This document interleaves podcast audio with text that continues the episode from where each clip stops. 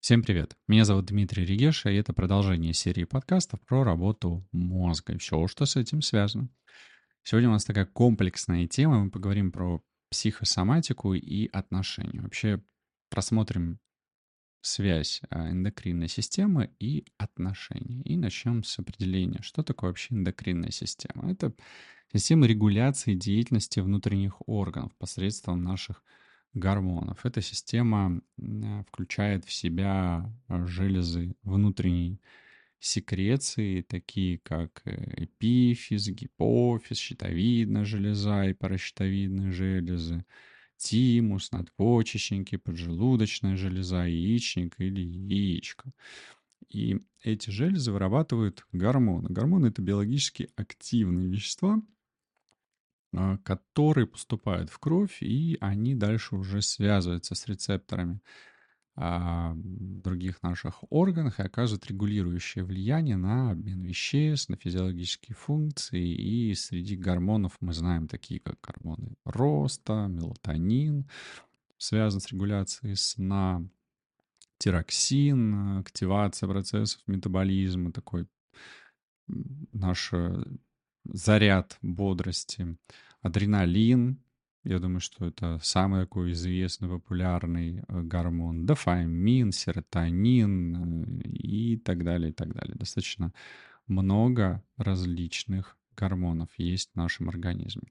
И для начала э, я опишу общее влияние, как вообще это все связано наша психика и тело, наши стрессовые ситуации в отношениях, как это проявляется. Потом на примере двух э, желез, надпочечников и щитовидной железы приведу примеры конфликтов и как они вообще проявляются, эти внутренние конфликты на теле человека или в теле человека.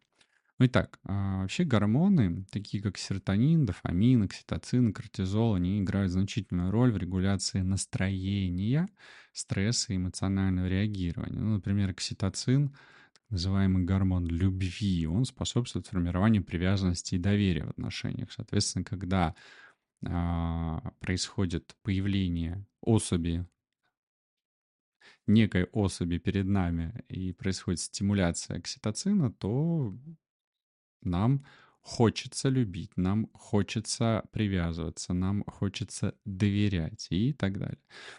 Если есть хронический стресс а, из-за работы, из-за каких-то внешних факторов, то это может влиять на отношения, потому что может повышаться уровень кортизола, который будет усиливать раздражительность и конфликтность. И это будет проявляться в отношениях. И стресс также может влиять на сексуальное влечение и репродуктивную функцию, что может оказывать давление на вообще, вообще любые романтические отношения.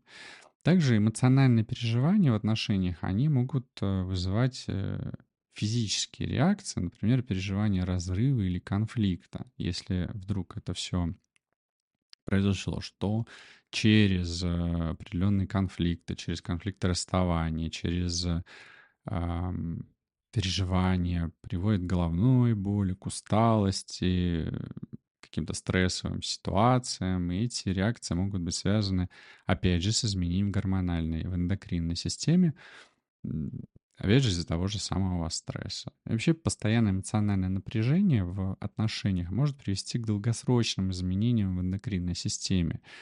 То есть э, конфликт может быть настолько затянувшийся, зависший конфликт, что изменения уже могут быть достаточно серьезны, что порой приводит э, даже к онкологии.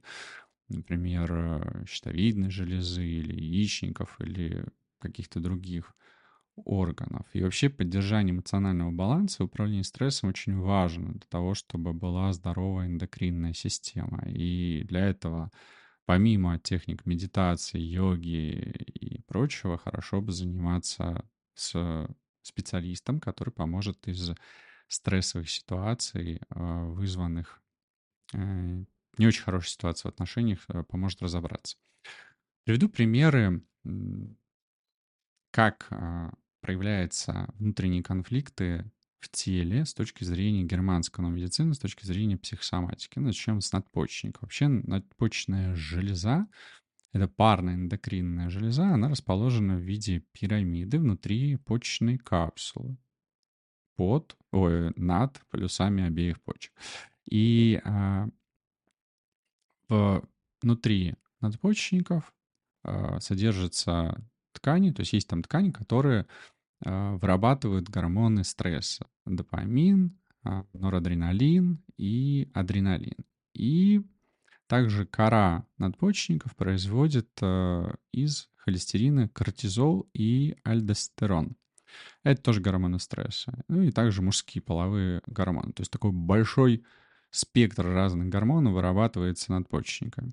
И конфликты, которые могут возникать человеке, которые могут влиять на работу надпочечников, это, например, конфликт сбиться с пути поставить не на ту карту, принять неправильное решение или попасть в плохие руки. Ну, и, например, женщина молодая выросла в ласке и заботе, ее папа любил, мама любила, все было прекрасно. Единственная дочка в семье, и потом она выходит замуж, рожает одного за другим троих детей, и ее начинают одолевать бытовые проблемы. Дети ни на минуту не дают покоя, муж слишком мало уделяет внимания.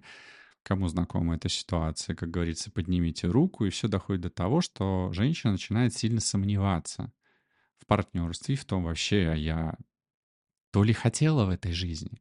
И возникает конфликт, э, связаться с неправильным а, маршрутом, с неправильной дорогой.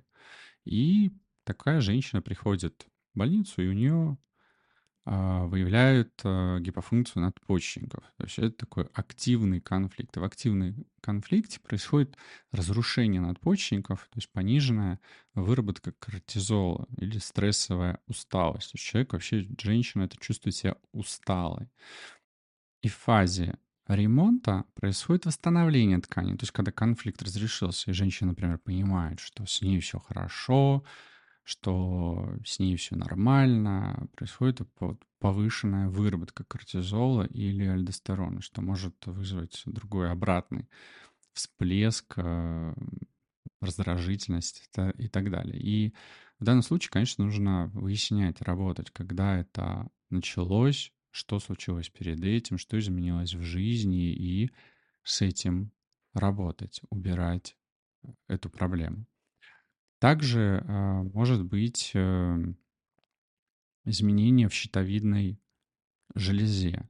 А, щитовидная вообще железа имеет э, форму бабочки, она расположена у нас под гортанью перед трахеей. Главной ее задачей является выработка тироксина и накопление йода. Ну, также в щитовидной железе происходит выработка еще ряда гормонов, но основной вот конфликт, который приводит в том числе к увеличению щитовидной железы и даже ее опухоли, это, например, конфликт куска.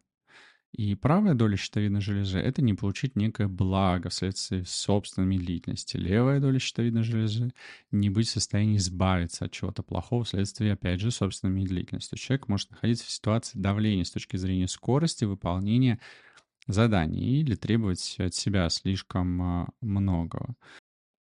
И как это может проявляться? Ну, допустим, это та же женщина, у которой есть муж, три ребенка, и вот дофига у нее работы. И она может, например, испытывать э, чувство, что ей не получается получить лучшую жизнь, о которой она все, все детство, допустим, мечтала, потому что она слишком медленно, потому что она не успевает, ей не удается выучить все уроки на курсах, э, ухаживать за детьми, еще про себя вспомнить, еще ей нужно поесть, приготовить. И, допустим, муж такой у нее все время в работе, в работе, дома только поздно бывает. И вот у нее из-за этого может быть стресс, что вот ей не получается получить некое благо. То есть конфликт куска. И она может это все пережевывать у себя там в голове, и это может приводить к чему?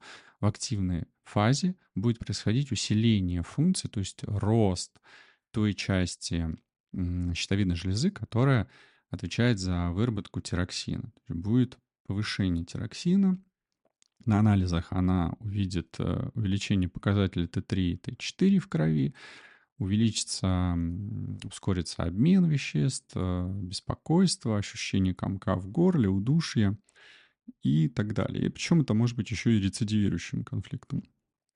То есть таким образом организм решает, что повышение уровня тироксина в крови, оно улучшит скорость реакции, то есть она успеет все сделать и наконец-то достигнуть своей счастливой жизни. И в фазе ремонта происходит восстановление щитовидной железы через воспаление с, э, опять же, изменением еще большим а, тироксина в крови, будет рассасываться то, что наросло, и это может э, приводить э, как я уже сказал, к воспалительным процессам, и тогда человек может побежать к врачу, например, потому что будет что-то болеть или будет, а, будут какие-то другие симптомы. То есть вот я вам привел примеры двух а, желез, щитовидной и надпочечников, а, двух разных видов конфликта, которые могут проявляться у одной и той же женщины в ее отношениях. То есть отсутствие поддержки мужа, например, или не те ожидания от отношений, дети и такой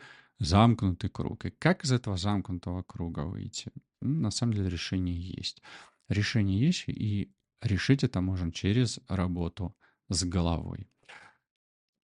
Работайте с вашей головой и убираете все внутренние конфликты, насколько это возможно, для того, чтобы ваша эндокринная система и все ваше тело работали прекрасно, и вы были здоровы и счастливы.